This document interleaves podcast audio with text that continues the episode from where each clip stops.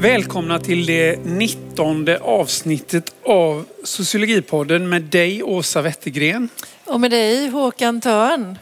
Idag ska vi intervjua migrationsforskaren Anja Karlsson Frank som är docent i freds och utvecklingsforskning och forskar om migration. Och en, en av de saker som hon har undersökt är vilken roll humor kan ha för migranter som befinner sig på flykt i sitt hemland. Därav titeln på detta avsnitt, eh, Skrattretande gränser.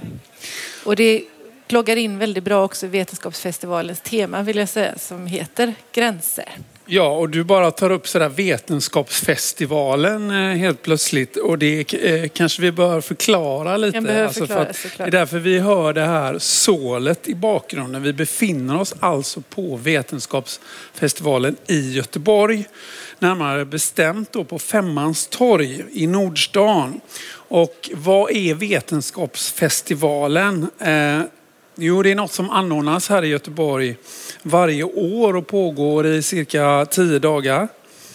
Eh, idén med festivalen är att allmänheten ska få ta del av aktuell forskning inom alla områden i princip, från naturvetenskap till humaniora. Och den har också en del som specifikt riktar sig till lärare och skolelever. Och festivalen pågår överallt i Göteborg egentligen och eh, publiksnittet brukar ligga på 60 000 personer. Och i år så har den också en poddspecial, där, alltså Vetenskapsfestivalen, där den här podden ingår. Och det betyder också att vi har lite mindre tid än vanligt. Eh, så därför tycker jag att vi nu direkt bjuder in våran gäst. Välkommen Anja Karlsson Frank. Tack så mycket. Du har som sagt forskat om vad humor kan betyda i migrationsprocessen och när man försöker trassla sig över olika gränser och skrivit en artikel som heter Skrattretande gränser. Vill du förklara vad din min forskning, forskning handlar om? Handlar om. Men den handlar som sagt om hur människor på olika sätt försöker navigera gränslandskap, om de är geografiska eller sociala eller vad det är för sort. Och då en av de saker som jag upptäckte när jag intervjuade flyktingar och migranter i olika delar av världen var att humorn hade jättestor betydelse för hur de berättade om sina erfarenheter men också hur de förhöll sig till liksom, makten och till varandra och till sig själva och så. Så då väcktes det här intresset för ganska otippade sambandet mellan humor och migration. Och varför är det viktigt att forska om? Ja, men det är viktigt därför att det är en del av människan. Humor är ett sätt som vi förhåller oss till varandra. Men flyktingar och migranter har på något sätt undantagits det. Vi, har liksom, vi förhåller oss inte till flyktingar och migranter som att de skulle ha helt vanliga normala mänskliga egenskaper mm. på ett ganska absurt sätt. Eh, så därför har jag tyckt att det varit väldigt viktigt att lyfta fram det som är som det, något som är genuint och unikt mänskligt kanske. Varför är då egentligen det här med humor som ett sätt för migranter och flyktingar att hantera sin vardag ett så underbeforskat fenomen inom samhällsvetenskaperna skulle du säga? Har det något med det här autentiska, ja, sanna offerskapet att göra, alltså som vi också har stött på inom migrationsforskning? Ja, det tror jag. jag tror att det har väldigt mycket att göra med att man också, den kritiska migrationsforskningen kanske jag ska säga, som, där jag tänker att jag bland annat ingår, är Eh, har, har riktat in sig mycket på att liksom belägga och, och, och skaffa någon slags eh, forensiska bevis för vad det är som egentligen var konsekvenserna av de här allt hårdare gränslandskapen, eh, vad de får för konsekvenser. Och då har det blivit viktigt att visa, inte bara räkna antalet människor som dör vid gränser, utan också allt det lidande, allt som inte gör överensstämmande med internationell rätt. Och det finns ju mängder med sådana ingångar. Och därför har det liksom, tror jag, också, det har blivit en tradition att liksom fokus ligger på svårigheter, lidande, offerskap. Men sen tror jag också att det bland forskare finns en rädsla för att hålla på med humor generellt. Det gäller inte bara de som håller på med migration. För att, att humor skulle vara ett sätt att inte ta en fråga på allvar. Mm. Vilket jag tror är, jag tror att det är absolut tvärtom. Liksom, att visa på komplexiteten är liksom att ta frågan på allvar. Det är mm. naturligtvis, båda sakerna kan vara sanna samtidigt. Du kan leva i en situation där du är har, en väldigt prekär juridisk situation, en väldigt svår social situation. Men du kan också vara en extremt rolig person. Och du kan skratta åt det och du kan använda humor som ett sätt att överleva, som ett sätt att göra olika saker. Innan vi kommer in lite mer på vad du har hittat i din forskning kan vi tala lite om vad humor är egentligen. Alltså, du, du redogör ju i den här artikeln som vi har läst, Skrattätande gränser. Eh, ja, du redogör egentligen för en massa olika eh, funktioner som humor kan ha. Men du säger att det finns tre dominerande teorier. Och den, den första är humor som överlägsenhet, att man kan använda det liksom för att utöva överlägsenhet i en social situation. Och sen så säger du att det kan också vara förlösare, att man löser upp spänningar som finns i en social situation. Eh, och eh, ja, också som ett slags avbrott, ett slags Ja. brott liksom som man bryter upp. Liksom. Ja. Eh, hur förhåller du dig i din forskning till de här eh, teorierna? Det där är liksom den traditionella, sen Aristoteles har man ju liksom diskuterat inom filosofi vad humor är för någonting och vad skratt är. Det är ju inte nödvändigtvis samma sak men Freud skrev en massa som, som har med den här, det som kallas för relief theory, alltså det här förlösande och så.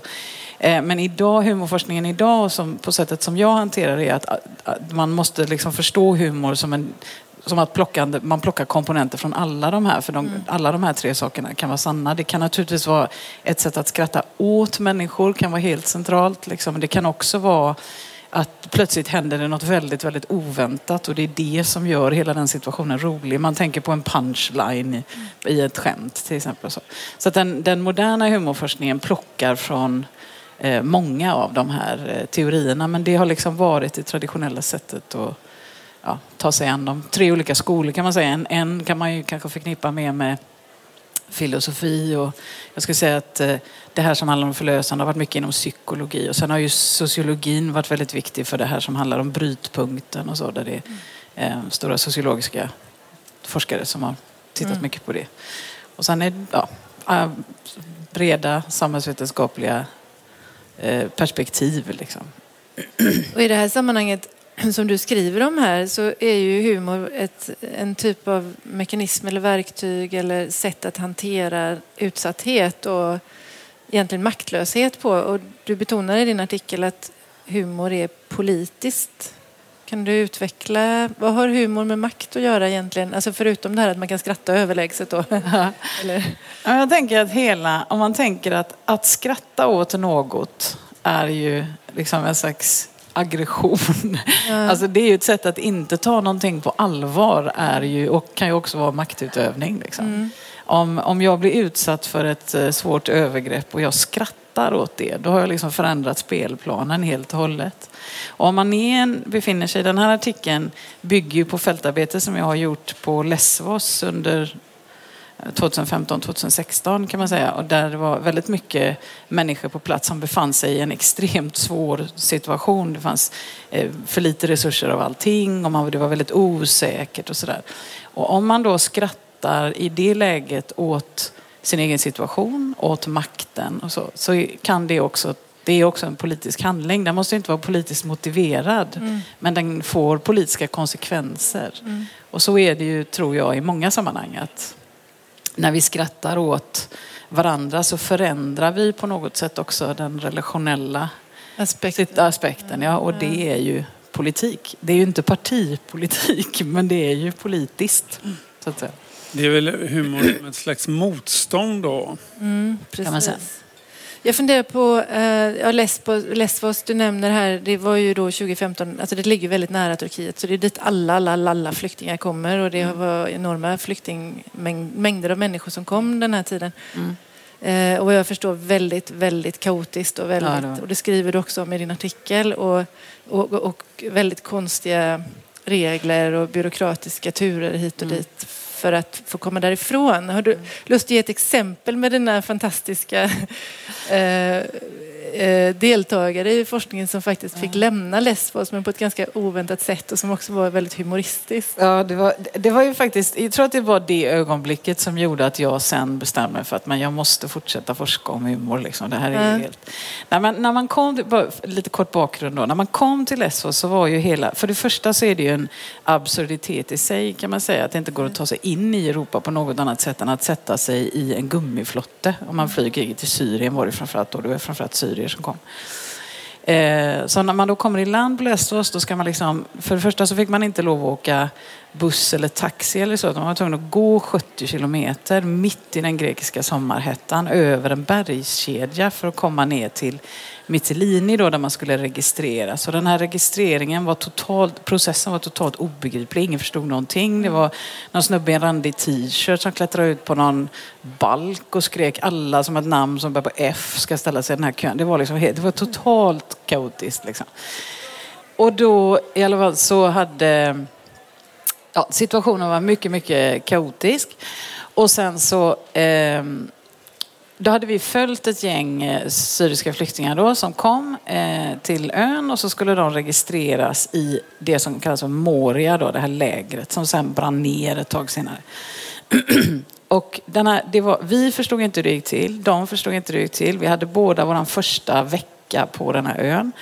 Eh, så vi försökte hjälpas åt att förstå systemet. Och till slut plötsligt, av ingen uppenbar anledning, så hade de fått ett papper med sina namn, mestadels rättstavade och inte så här på engelska. Det var väldigt konstigt. Ni ska lämna den här ön. Liksom.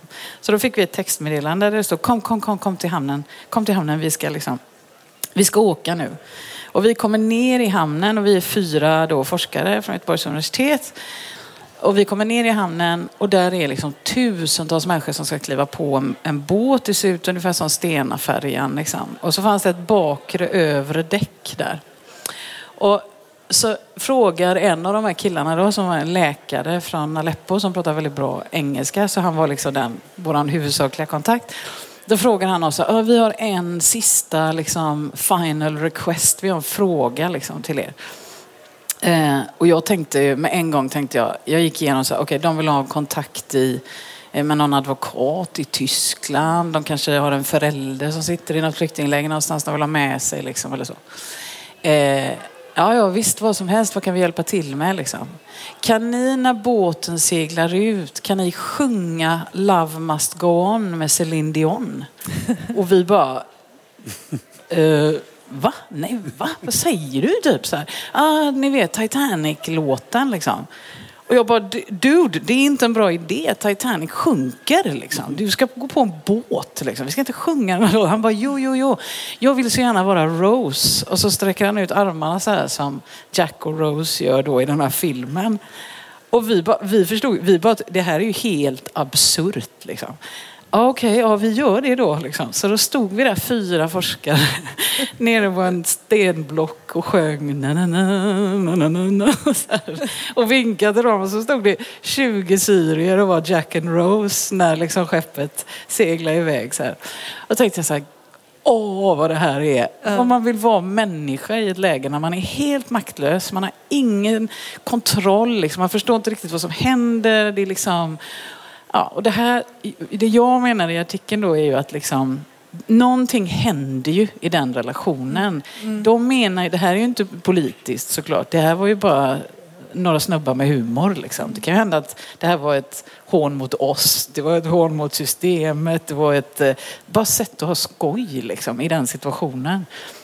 Men det, någonting hände ju med att vara flykting i den situationen som är väldigt intressant. Liksom. Och frågan är vad det är då. Och jag menar ju att det, man kan tolka det som att det också är ett sätt att vända makten ryggen och säga okej, ni kan hålla på med era, era regler och era konstiga grejer och bortse från alla våra rättigheter men jag vill gärna vara Rose så att nu drar jag. Liksom.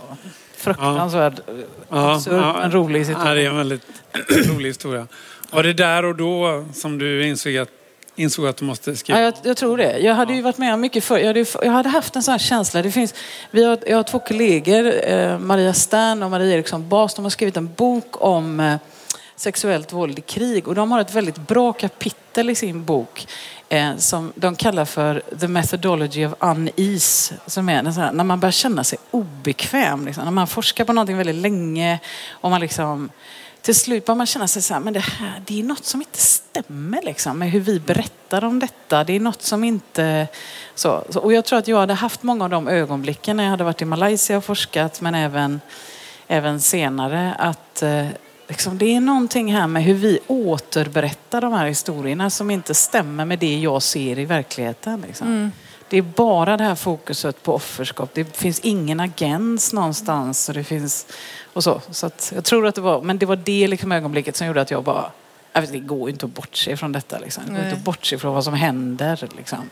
i en situation när någon bara, okej du vill randomly skicka mig till Grekland så att jag sen ska gå genom hela västra Balkan. Då tänker jag vara Rose när jag gör det. det är liksom, någonting händer ju då. För båten var på väg till Aten ja, och de var egentligen uh, utvisade ur Grekland. Ja, så var det. Ja. Så de var tvungna att röra sig vidare ut. Ja, de skulle, de, om man var syrier då så fick man 30 dagar och det var ju i sig en absurditet att liksom det papper man fick då var ju en administrativ deportationsorder. Liksom. Mm. Men det var ju ingen från Syrien som skulle återvända. De skulle inte sätta sig i gummibåtarna och åka, till, åka tillbaka. tillbaks till kriget. Det var ju helt omöjligt. Liksom. Så det enda de gjorde då var ju att så fort de blev deporterbara eller fick det här dokumentet så jag har fått min, mina resepapper. Liksom. Då fick de också lämna Lesbos. Ja, då fick de lämna Lesbos och då fick de också komma till Aten och sen på, då, detta var ju 2015 då, då var ju gränserna fortfarande öppna. Så, så på sätt och vis hoppfullt också i det ja, läget. Det var det. Då fanns det ju en möjlighet ja, att röra ja, sig. Det, liksom. precis. Ja. Har, har, du känt att, eh, jag menar, att komma som forskare och bara egentligen dimpa ner i en sån eh, situation.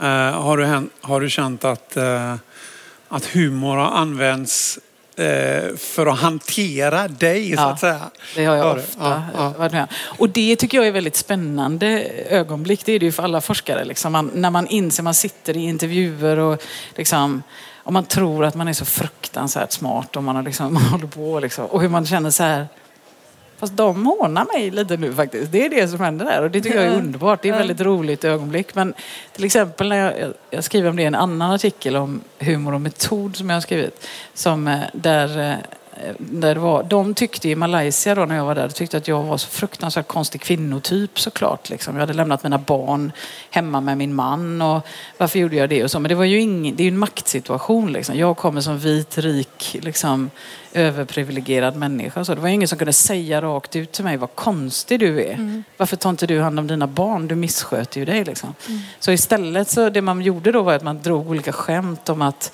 jag höll min man väldigt smal och så. Och han är väldigt smal. Men han kan faktiskt laga mat själv.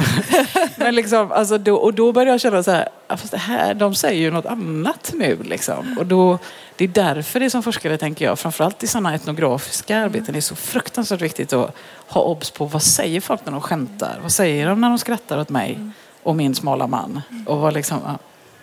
Det är väldigt spännande. Jag, jag funderar också på det här, för att komma tillbaka till det här Titanic-ögonblicket då, eller the Titanic moment. Eh, att det, det slår mig när du beskriver den också att det, är, det, blir ju, att det blir ju en slags, att de regisserar sin tillvaro, om, om, om bara i den stunden så är det faktiskt de som har minst makt som ja. liksom bestämmer vad som ska hända. Och, vad som, Precis. och sen kan man väl, ja, så jag, jag tänker ju liksom att humor har någon slags transcendent effekt. Alltså ja. man, man kommer över och utanför en oerhört trång, mm. eh, trångt definierad situation. Också som du säger att den kopplas till agens. Mm. Så tydligt. Men det tror jag också. Det tror jag att alla människor kan relatera till på något sätt. När man liksom har hamnat i en ja, men totalt obegriplig situation och man liksom tittar på sin kompis, sin mamma, sin syster och börjar skratta åt det. Då har man ju på något sätt ändrat mm. the script. Och om man berättar om en situation där man har blivit utsatt för någon form av övergrepp eller vad det är, där man liksom det blir också ett sätt att ta makten över den situationen, att skämta om överheten, mm. att skämta om makten. Liksom. Mm. Och när, de, när migranter och flyktingar som jag har intervjuat, ofta när de skämt, berättar skämtsamma historier eller liksom gör så komiska trick eller stunts eller så. Eh, då blir det också de som blir berättarrösten. De blir ju de som säger det är makten som är fånig. Det är inte jag som gör något fel. Liksom. Och det här att vrida berättelsen tror jag, i det ligger väldigt mycket en känsla av att ta makten över sin egen situation. Mm, precis. Jag tänker också att man, man ehm, alltså, jag har ju sett det i min egen forskning, jag forskade om humor för många år sedan. Det finns inget som retar personer Nej. som har makt så mycket som när de personerna som de ska ha makt över skrattar åt dem. Ja. Och det är väldigt konstigt för det kan vara väldigt oskyldigt men Ja. det är inte okej. liksom. Nej. Men det tror jag alla kan, alla kan känna igen sig i känslan av att bli skrattad åt. Det, är ju, det finns ju ingenting som är så förintande som att liksom bli förlöjligad. Liksom. Det är ju oerhört svårt att bli. Och makten är ju naturligtvis van vid att bli respekterad och bockad åt och så. Och när vi då skrattar åt makten så säger vi ju du har ingen makt över mig. Du kan, du kan göra vad du vill. Mm, mm. Men du har också skrivit att eh, humor kan vara ett hjälpmedel i eh, etnografiskt arbete. Ja. Då är det du som så att säga använder humor, eller? Ja, Ja. Det kan, men det gör man ju intuitivt. Jag tror, det är liksom, även om man inte tänker på det som forskare, så är det ju, när man kommer in i ofta, vilken intervjusituation som helst, så använder man ju ofta, det gäller ju vardagen också, man använder ju ofta ett skämt för att liksom bryta isen eller man eh, Hallå, oj, oj, oj vad varmt det var idag. Men liksom, det spelar ingen roll vad det är, men vi använder det ofta som ett sätt att närma oss nya människor utan att vi nödvändigtvis har det som strategi. Liksom. Men sen att delta i skämten, att skämta om sig själv och så, blev liksom också ett sätt för mig att visa att jag förstod hur absurd den här situationen var. Ja, nej, men jag kommer gå och sätta mig på mitt luftkonditionerade hotellrum nu. Grattis till dig som ligger där på en pappkartong. Det är ju en helt sjuk situation. Liksom. Men genom att jag skrattar med, inte skrattar åt. Liksom. Men däremot kanske också eh, skrattar åt mig själv och mitt eget privilegium. Så. Det blev också ett sätt att, att närma sig, skapa förtroende och liksom... Det är ett verktyg för att förstå varandra. Det, var som, liksom, det är ju väldigt svårt att förhålla sig till en människa som inte har humor. Nej. Eh, Alltså det går ju inte. Det är ju Nej. helt omöjligt. Liksom. Man, jag blir asstressad av människor som inte har humor. Liksom. Jag vet inte hur jag ska göra med sådana människor. Apropå, apropå det så har du ju, och, och jag kommer inte ihåg om du skriver det eller om du berättade det här innan, men i alla fall att, att eh, det har upplevts som provocerande av andra forskare. Ja. Av andra forskare. Alltså din, ditt Ja. fokus på humor. Ja. Det här får, ja, kan du säga någonting om det? Ja, men det, det är ju liksom en sån här, ja, men du, för, förlöjligar inte du migranters eh, situation om du fokuserar på vad de skrattar åt? Liksom och så. Den typen av frågor. Men framförallt, nu är ju kanske forskare inte de roligaste människorna i hela världen. Akademin söker man sig kanske inte till för att det är så skoj folk där. Alltid. Men då, då har det, varit, det har varit väldigt ofta som man möts. För att det finns alltid en förväntan. Om man presenterar forskning om humor så finns det en förväntan om att det ska vara roligt. Att det inte är allvar. Liksom. Eh, och då har jag ofta fått kommentarer. Fast det här, det här är ju inte roligt. Men det är inte meningen att det ska vara roligt. På samma sätt som om du presenterar forskning om rädsla så förväntar inte jag mig att du sitter på det här seminariet och blir rädd. Nej, Liksom. att folk blir rädda när de Nej, men hör det, om det. Ja, precis. Sådär. Men det finns väldigt mycket en förväntan. Och jag tror alla som skriver om humor börjar sin artikel, sin bok, sitt föredrag med att säga nu ska ni inte förvänta er att det här blir roligt. Mm. För att det finns liksom den eh, så, förväntan om det. Och där, där tror jag att, ja. och sen är, har humor inte tagits, humor och skratt har ju inte tagits på allvar inom samhällsvetenskapen under särskilt lång tid. Nu kommer det ju jättemycket forskning om humor och politik, om humor och samhälle överhuvudtaget. Därför att vi ser att, ja, inte minst efter liksom, kopplingen mellan de här eh, Charlie Hebdo, alltså attackerna på terrorattacker kring, liksom, som bygger på satiriska bilder och sånt. Och då måste man ju liksom diskutera, okej vad är det med humor som är så provocerande? Var, var går gränserna? Var är, alltså, vad, är, vad får man säga när man skämtar, när man inte skämtar och sådär. Liksom. Så att, Just det. Eh, Du skriver ju också lite personligt och metakommenterande i den här artikeln. Eh, Och lite roligt och annorlunda skulle jag säga. Då. Eh, Men eh, så det är kanske också ett sätt att kommentera. Alltså, Jag hånar ju akademin lite. Ja, lite jag tycker att Ja, det är ett of Och jag tyckte det var en extra dimension när jag läste den. Ena stunden säger du att säga att någon inte har humor, det är ett sätt att utöva makt. Och sen i nästa att stycke säger är du akademiker har ingen humor. Nej, tycker jag. Nej, men det är ju ett väldigt... Och jag tror att alla, alla akademiker, jag tror alla som jobbar i, i lärarroller vet ju hur effektivt humor är för att få folk att lyssna. Ja. Alltså som lärare använder vi ju det jättemycket när vi står framför studenter. Då är, ett skämt lättar ju upp, ett skämt är ett sätt att kommunicera, ett, Väcka alltså, intresse. ja, väcka intresse och så. va.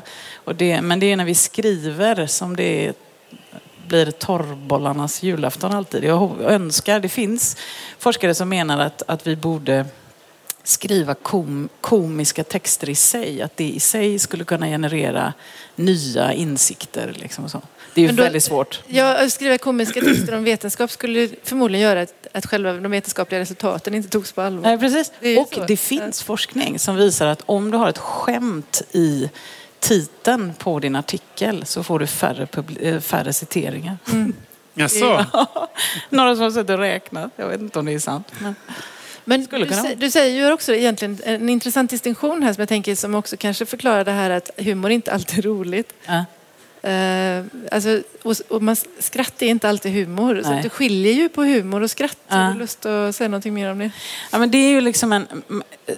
Hu, humor kan ju vara massa olika saker förstås. Och humor, jag är ju intresserad av humor som är, med, medvetna försök att vara rolig. Liksom. Och det kan ju generera skratt. Men vi skrattar ju av en mängd orsaker. Vi skrattar för att vi är nervösa. Vi skrattar eh, för att vi är rädda kan vi ju börja skratta. Det är ju liksom en, eh, lika mycket en, en liksom kroppslig impuls. Som, det är som hicka. Liksom. Och det som är väldigt intressant med det är ju också att det är smittsamt. Det vet ju alla som har suttit och tittat på alla de här tusen miljarder Youtube-videosarna med barn som skrattar. Det är ju helt oemotståndligt. Man börjar ju skratta själv. Och hur, hur är det smittsamt? Ja, det, är det, det visar ju också på att skratt, det är inte bara humor som är socialt reglerat, det är också skratt. Vi, liksom, vi, vi kommunicerar med skratt. Och om ni skulle börja asgarva nu så skulle jag också börja garva. Mm. Nu gör inte vi det för vi är akademiker. Men eh, nej, jag. Men i humor inkluderar du också satir och ironi egentligen. Ja, det gör det ju. Och det är ju ofta Massa olika saker. avancerad eh, humor som man inte riktigt Ja. skrattar åt. Liksom. Nej, och det är ju se gränsdragningsmekanism. Ja, humor. Det är ju ett sätt att Ja. dra gränser mellan alla har suttit i ett socialt sammanhang där man inte förstår de interna skämten. Det är ju liksom, det är helt hopp, det går ju, då är ju väldigt tydligt är man ju utanför. Mm. Men det är ju också så att det finns ju väldigt få saker som är så befriande som att skratta tillsammans åt samma saker i sin vänkrets eller i, var det nu på jobbet eller så. Och humor kan ju användas väldigt effektivt för att exkludera människor. Inte bara genom att skratta åt men också genom att skratta med varandra på ett sätt som gör att Några blir ute, några blir utanför. några inte fattar. Liksom. Ja. Och det tror jag också är en av förklaringarna till att forskningen har lite svårt att förhålla sig, alltså samhällsvetenskapliga forskningen har svårt att förhålla sig till humorn i liksom empiriska sammanhang för att vi är inte riktigt säkra på att vi förstår vad det betyder. Vad betyder de här interna skämten i ett flyktingläger till exempel? Kan jag tolka dem som kommer från ett annat sammanhang och så? Men man har ju alltid andra saker som man, jag menar kvinnor skämtar alltid om sina män. Det är ju liksom ett globalt fenomen. Det kan man ju liksom, eller det är ett globalt problem. Men li- alltså, jag menar, det är liksom... Ja, så att det finns ju andra saker än just du befinner dig i det här. Det finns ju alltid saker att koppla upp sig som gör att man kan skapa förståelse med humor. Ja. Har du sett någonting? Det, har ju för, det finns ju en del forskning om humor och politisk aktivism. Ja. Alltså att aktivister använder... Ja. Ja. men det kan vara att man, man har clowner och sådär som gör massa konstiga saker Ja. som inte förväntas Ja. att aktivister ska göra. Och, Ja.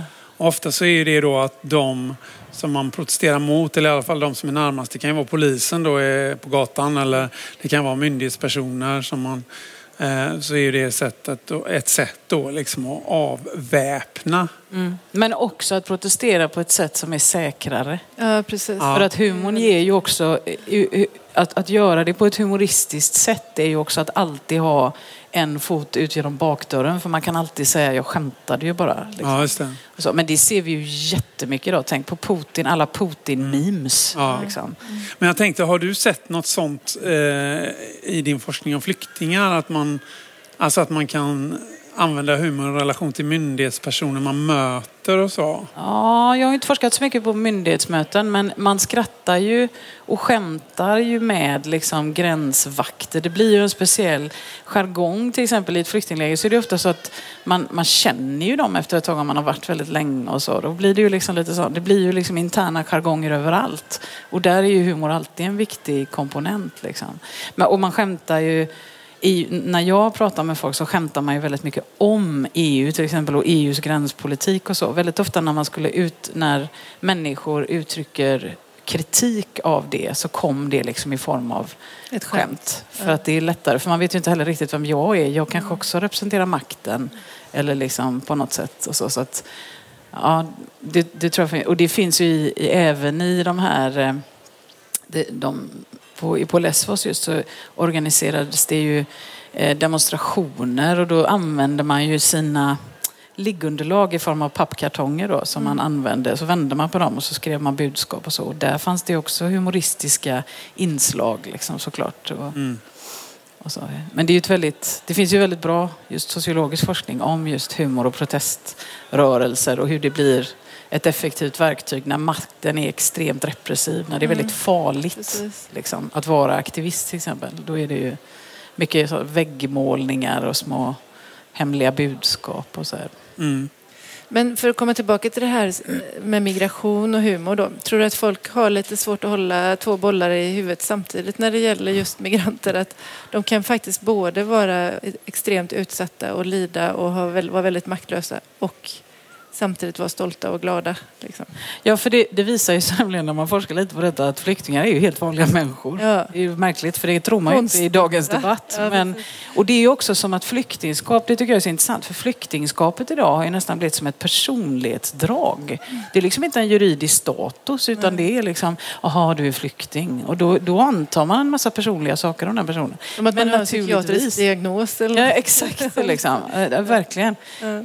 Men det, samtidigt så är det, det är klart att om vi hamnar i en, en situation där det blir krig i Sverige och vi flyr eller vi blir förföljda av något själv, vi tillhör fel folkgrupp, vi har fel hudfärg, vad det nu kan handla om, religion eller så. Om vi flyr så tar ju vi med oss våra personligheter och de är ju komplexa. I flyktingläger händer ju mängder med saker. Folk blir ju kära, folk eh, blir arga, folk blir sura, folk går ner i vikt, folk går upp i vikt. Alltså alla, alla helt vanliga mänskliga problem. Och humor är ju liksom en väldigt central del av vad det är att vara människa. Då skrattar man med varandra, åt varandra, åt andra. Åt, så att, och, men det tror jag är en... Om vi kunde prata om migration och flyktingskap på ett sätt som var mycket mera mellanmänskligt så tror jag att vi skulle undvika väldigt mycket svårigheter i samhället. Och då, för mig är då att visa på människors humoristiska sida ett sätt att göra det. Vi, ja, det kanske närmar oss detta. Vi brukar alltid eh, fråga forskare som gästar oss vad man kan ta med sig i vardagen från din forskning. Eh, det är en väldigt bra fråga. Jag tror att man kan ta med sig liksom en, en slags uppmärksamhet mot det faktum att humor fyller så många olika funktioner i vårt liv. Tänka på det liksom.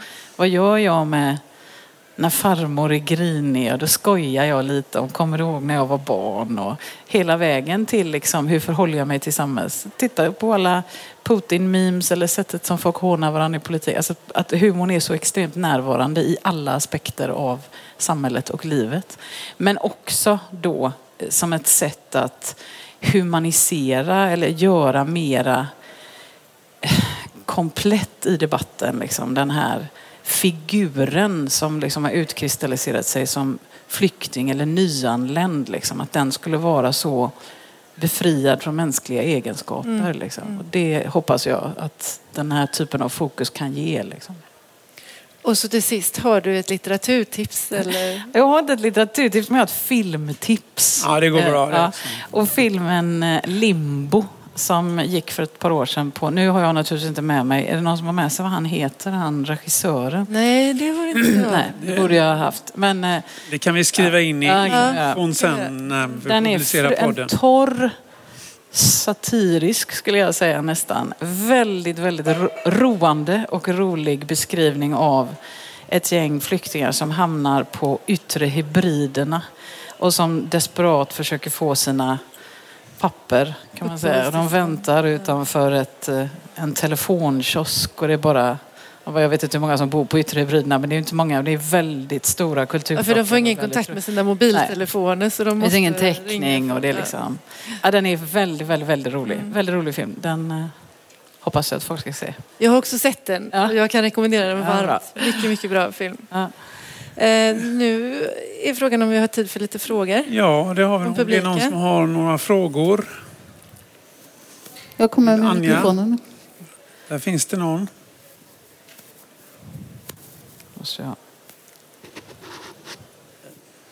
Kan du som forskare skämta? Liksom, du är ju i en maktposition gentemot de här flyktingarna. Ja. Hur, hur, liksom, vad kan man skämta om? Det, är, det där är en riktigt, riktigt bra och smart fråga tycker jag. För det där är väldigt svårt. Det är väldigt svårt att svara på såklart. Gener, I generella termer. Men jag tror att jag använder humor väldigt mycket som ett sätt att förhålla mig till världen generellt. Så att jag skämtar väldigt mycket omedvetet med folk. Jag har liksom en liten sån jag ganska göteborgsk på det sättet tror jag. Liksom.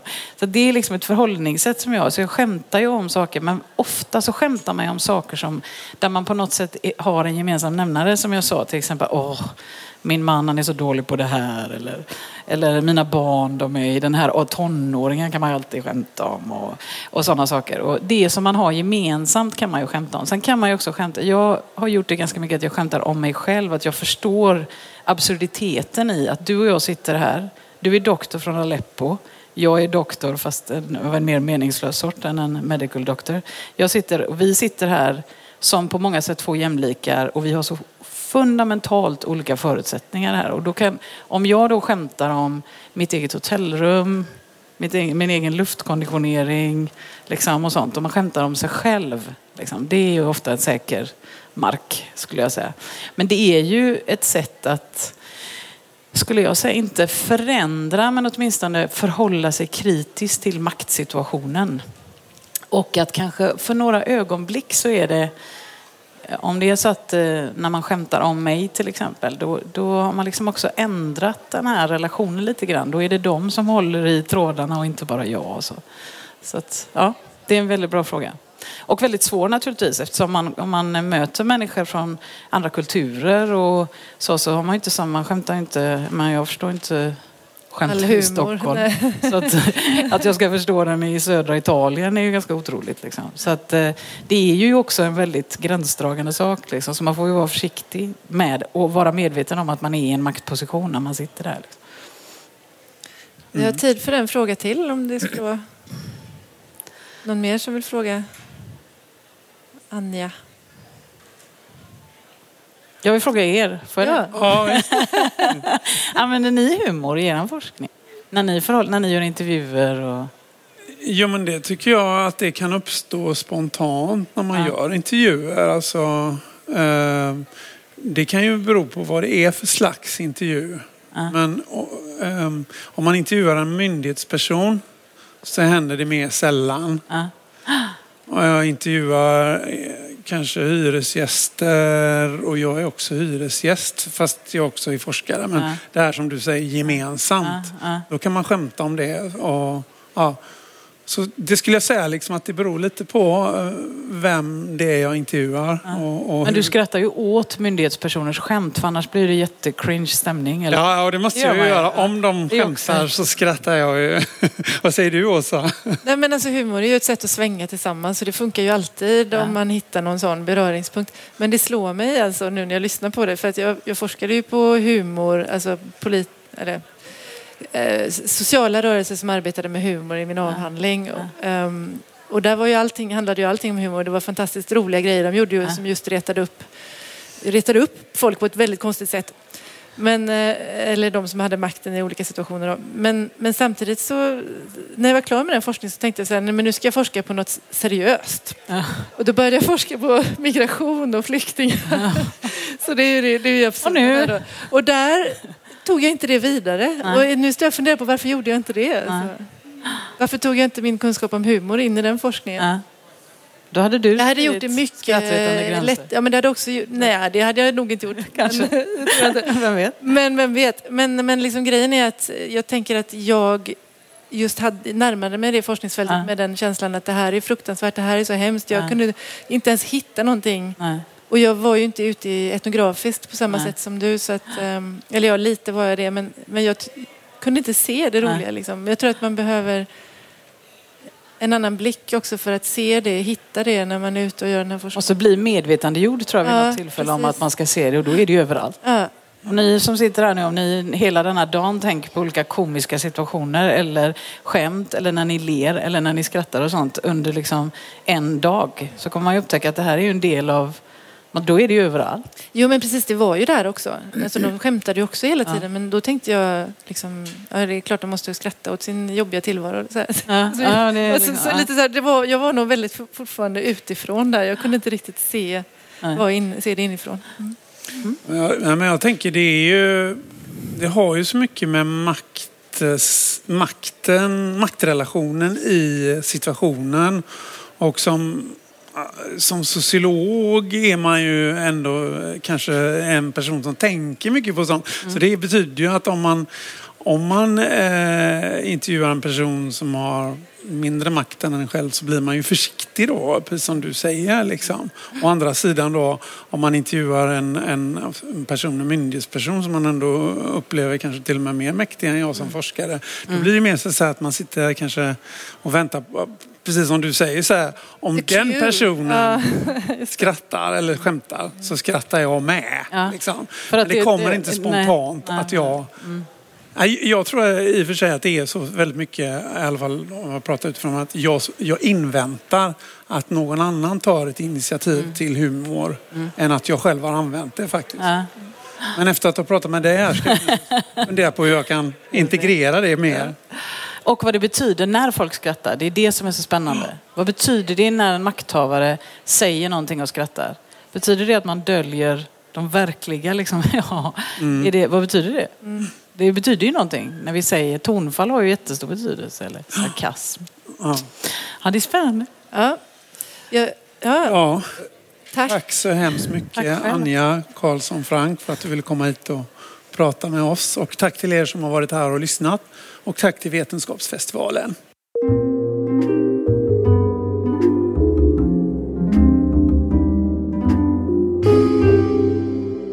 Den här podden finansieras med stöd av Adolf Bratts föreläsningsfond och av Institutionen för sociologi och arbetsvetenskap vid Göteborgs universitet.